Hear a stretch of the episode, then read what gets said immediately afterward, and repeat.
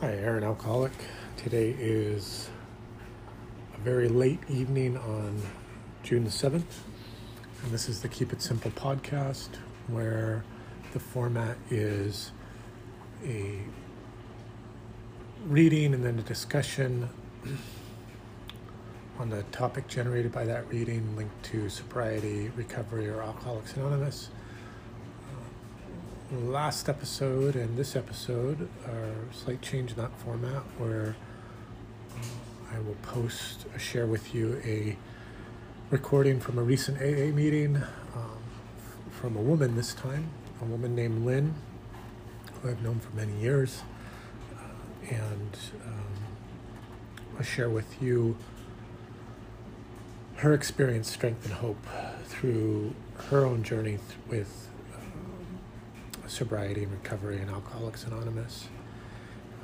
The, the, if you're not familiar with the AA format, the, the, the, the basic format of an AA meeting, a speaker will typically share for 10 to 15 minutes on what it was like, what happened, and what they're like now. and um, in that format, we get to hear a little bit about that person's experience, strength, and hope. So, hope that's helpful or interesting those that you are hearing this podcast and um, turn it over to Lynn. Newcomers and happy birthday to all of you that are celebrating milestones in sobriety. Um, I was talking with Aaron just a little while ago on the way over to get uh, coffee, and I'm remembering um, what it was like um, when I could not get sober. And what I was flashing on was um, how my problems today, even when I'm so wrapped up in them that I don't think that I'm going to make it, like I'm not going to make it through whatever the problem is, um, is nothing compared to um, not being able to stop drinking. Um, so I'm just going to, I'm going to do my best to keep it simple. I am setting a little timer because I tend to, I tend to talk a lot. I got you. Oh, thank you. Thank you. Um, okay, so what it was like, what happened, and what it's like now. Um, I grew up in a household where there wasn't any alcohol at all um, because my grandfather um, had died, my, my father's father had died of alcoholism before I was born. And so, what was weird was my parents divorced when I was 13, and all of a sudden I was around a bunch of people where there was alcohol. And the very first time that I drank, um, I blacked out. So when people talk in Alcoholics Anonymous about there being some kind of line, you know, they drank and drank and drank, drank, there was no line for me. I, I didn't know. As a matter of fact, I was around people, um, and I was laughing because I said, "Oh my God!" Like a second ago, I was on I was on the other side of the space, and now I'm over here. And somebody's like, "That's actually not funny. Like that's a that's a sign of alcoholism."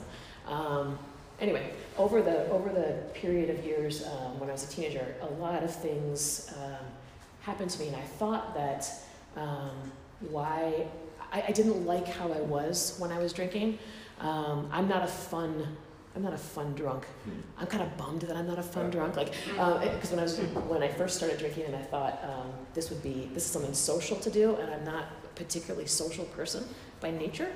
Um, but I'm. Uh, I say everything that I think, uh, and a lot of it's really um, there's really angry, um, and I didn't know that I was angry because I was I don't feel angry, and I would express this uh, in in all kinds of ways.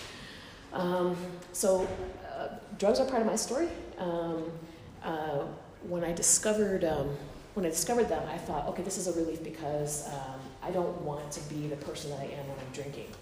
Imagine how pissed I was when years later I was unable to stop drinking because, from my perspective, that wasn't my drug of choice.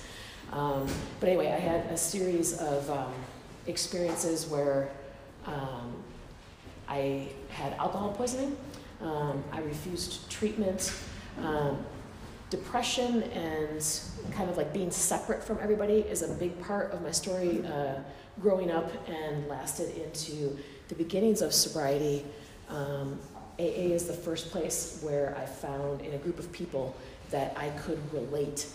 Um, and so what happened to me at 17, uh, I went to, um, I, I, had alcohol poisoning, almost died. I woke up and I, I couldn't believe that I was still alive because I didn't want to be alive. I had heard that if you took pills with alcohol, there was a risk that you could die. So I was constantly doing that on purpose. And then when I would come to, I was just like, I, I don't, I don't know what else to do because uh, I'm at the end. And I had a, I had a spiritual experience where I was relieved of all of my addictions at one time. I was to add all of those addictions back and then have to go through, uh, have to go through getting sober the other way. Um, so at the, at, the at the time, though, it was real for me. The emotion, the um, the spiritual experience was real. I had no addictions, and I was invited to an AA meeting in support of one of my friends. She actually knew that I was an alcoholic. She's an Al Anon, um, and she just said, Will you go to support me? And I'm like, Of course, for somebody else, I can do it. Um, just hearing how people felt in the rooms of Alcoholics Anonymous, all of a sudden I realized that what people had been saying to me all along, I, can, I had these like brownouts where I could hear, I can't see what was happening. And I'll hear somebody saying, you know, you know, Lynn, you're, you're an alcoholic. And I would scream at them, why does everybody keep saying that? Uh, and people would say to me, if everybody is telling you the same thing, don't you think you should probably listen? And I'm like, no, uh, people are assholes. And there is, a, there is an agenda. People that say things that want to hurt me, I have no time for that. And so the way that I treated my drinking was to keep it um, hidden um, purely because I didn't want to be judged. I thought, if you don't drink the way that I drink, I don't know why you don't, but I don't want any part of it. Um, so I had a spiritual experience, and um, I discovered I was an alcoholic, but because I no longer had that daily drinking, I thought I didn't need to go to AA, so I didn't. Um, I ended up, I went back to, I didn't mention the parts like I dropped out of high school. I went back to high school, I graduated with my class. Um, but I could feel myself like dying inside. I didn't know what was wrong because I didn't understand what alcoholism is. Um, and I didn't know that I needed treatment in that kind of way. And so though I was going to church, I was hearing, I was hearing things at church, but what was happening is my hearing shifts. Something about, about the way that normal people do life, I don't get it. And so I'm going to church, I'm doing everything that I think is the right thing to do, and I'm dying. I don't know why I'm dying, but I start looking for the next way out. So um, I got married. Um, and, and he knew my story, but he's not an alcoholic. And so as, I as my, my willpower started breaking down, it's not, it's not even willpower, it's just a desperation. I needed something to take the edge off. That's it. I got to take the edge off. And I would say, I need a break. That's what I would say before as I was setting myself up to drink again. Um, and because I was married, you know, it's very, it was very proper. You know, he has a job and we, it's like normal. We're trying to do normal life, but I have to take the edge off. So drinking was legal, so that's what I go back to. Um, I'm a binge blackout drinker. And so I was able to, um, I would drink for a time period, have some kind of horrible experience. I go through DTs again. Um, I'd end up in the emergency room. Um, all kinds of spontaneous uh, physical reactions because I would drink so intensely while I was drinking. And um, ultimately, uh, you know, I remember the, the last time, the night of my last drunk, um, I can hear, he stayed with me as I went through withdrawals again. And he said, You know, you've got to stop drinking. And for the first time in my life, I said, um, I can't. Like, I, I had finally gotten to the place where I actually could not stop drinking. Um, and I said, but I know what to do because I had been talking to a couple people from my past life. There are no coincidences. Like if you're hearing it within the sound of my voice, um, it's not about me. It is that there aren't there, there aren't coincidences in this experience there was a person that I had started calling to set up a side story. Meaning, I needed to stay in my life. I have two kids and a husband, and I need to I need to do that. But I've got to take the edge off. So I start setting up this side story. Well, this person that I had known from 20 years prior, um, in the last 10 years, had become sober himself. And so he starts talking to me about being sober. Well, all of a sudden, my desire to set up this side story totally changed focus. And I'm like, tell me about this. Because he was happy. And this is, this is the key, um, is that this man was never happy. He didn't drink when I knew him, but he was just, and, and I like that because I would call him up because he was just an asshole, right? And so I need that kind of like frictional relationship where I talk to him and I would think, God, you're a jerk. And I would be a jerk. And, and that's, but I'm talking to him and he's happy. And I said, what is wrong with you? Because I, I, I called him partly for that and to set up a session. And he said, I've been in um, Alcoholics Anonymous for the last 10 years, and it has completely changed my life. And so, over the period of two weeks, he just talks AA to me. Now I know that he, he was 12 stepping me. he did not know that he was 12 stepping me. He was sharing experience, strength, and hope. And so, in that moment when I, I can't see and I can hear my husband saying to me, you, You've got to stop drinking, I say, I can't, but I know what to do. This was on a Friday.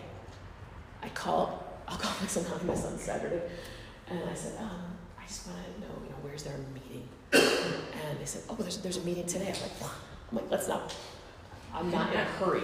Okay. uh, and so, so I got a meeting, a meeting booked for that Monday. Somehow, I did not drink in those two days because I had been drinking continuously for about four months at that point. And I went to my first AA meeting. Uh, it was a noon women's meeting, and I was looking around the room, and I thought, I don't, I, I don't relate to these people at all. These women were happy, and I was not happy. Um, I was very angry, and uh, I don't want to be an alcoholic. And um, let me just check my time. You're doing good. Seven Okay. minutes. Thank you. Okay, so basically, um, I want to speed it up a bit because I've been sober for a time now, and what what happened is I, I initially didn't hear the things like you get a sponsor, um, that you work the steps with that sponsor, you work the steps in order, um, that is following simple instruction. I am not good at following simple instruction.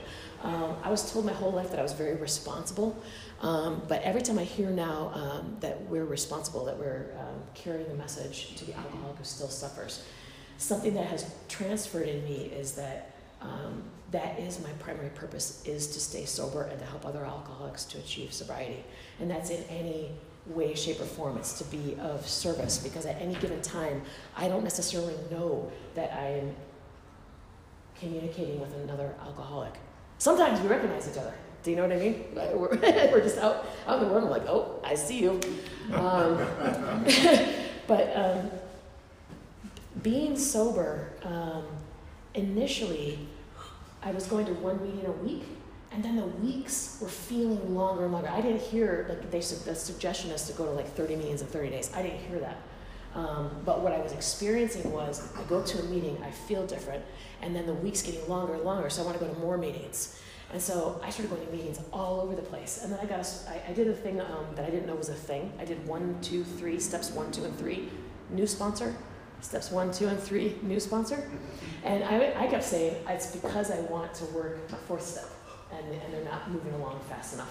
Uh, I didn't know that I was avoiding my fourth step. Um, it was very difficult to write a searching and fearless moral inventory. Um, for me, uh, my view of the things that people had actually harmed me, um, I was very uh, defiant about that. I was like, really, was my part in that? And my sponsor was like, why don't you write the fourth step? you know, you write out the columns. Rodney, who happens to be um, Aaron's dad, um, I met at a meeting one time and I had been talking about how hard I was trying. And he says, he comes up to me after the meeting, he said, you, You've been saying for weeks that you're working on it. Set a timer for 10 minutes, you put the pen to paper. That's actually how you do it. There's no, there isn't a thought process involved. You sit down and you start writing your fourth step, and you continue writing until you're done. Um, my sponsor gave me a deadline, which really helped me. Um, she told me years later that she didn't think I was going to show up. I'm really grateful in Alcoholics Anonymous that I get what I need here. Um, because if I had known that she thought I might not show up, I wouldn't have shown up. Um, because it was, it was a terrifying prospect to reveal all this about myself. But it really did lead to the path to be able to acknowledge then how I harmed people and then to make amends, um, that ability to live freely and to look other human beings in the eye.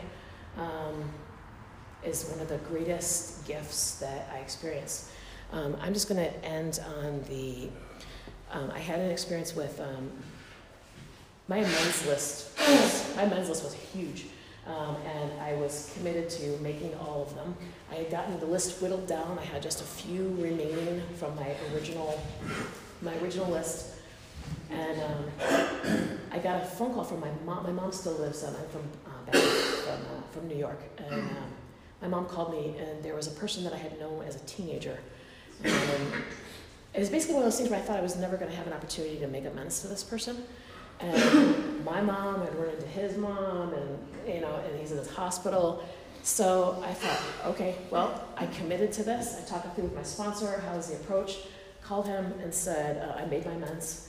Um, he had been in a coma um, because a lot of us that were alcoholics back in the day, uh, uh, there were people who, who died through this. There were people who didn't make it. He had just come out of a coma, um, very close to dying, and now he's 15 years um, sober. And one of the things that he came back to me with was that it was a it was a transforming moment for him, like the fact that we had reconnected after all those years, and that was our that is our connecting point was alcoholism. Um, so it's a it's been a profound experience for me to be um, again in a in a group of people that um, there's a phrase in the in the big book about people who would not normally mix. That is our that is one of our greatest strengths. We're literally everywhere in the world. Um, anyway, I've I've had amazing opportunities, and like I said, as bad as things get now, it is nothing compared to when I couldn't stop drinking. And this was this was a uh, it's been a transformative experience. I want to thank you all for being here.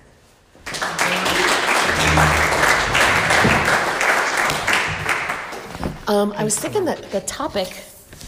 Um, so I've known Lynn for quite a while, quite a, a number of years, and um, she's part of my father's fellowship. That's how she came into my my circle, I guess. Uh, some of you have heard me talk about my dad. He's in he's in Alcoholics Anonymous. Um, he was getting sober when I was starting to drink. Poor him and uh, you know he never really told me what to do uh, drinking or sober uh, just that kind of that kind of guy that kind of yeah that kind of guy. In any case um, lynn's got a great message. Uh, i think she has a valuable message to uh, women in aa i'm a firm believer of men men stick with the men and women stick with the women, uh, if only to just avoid any complications, uh, romantic or otherwise. So, that's about it for tonight. I'll end the episode with my regular invitation that if you're hearing this podcast and you'd like to share your thoughts, feelings, or ideas on this topic of sobriety, recovery, or Alcoholics Anonymous, or on what you heard in the uh, in the talk tonight or what you didn't hear, you can send me a one minute voicemail or a series of one minute voicemails on the Anchor mobile app where this podcast is recorded. You can also email me at Aaron, A R O N B C, like Bravo Charlie, at yahoo.com. And you could even record a brief uh, voice memo on your mobile phone or something like that and send that along to the same email address. All right, folks, take it easy.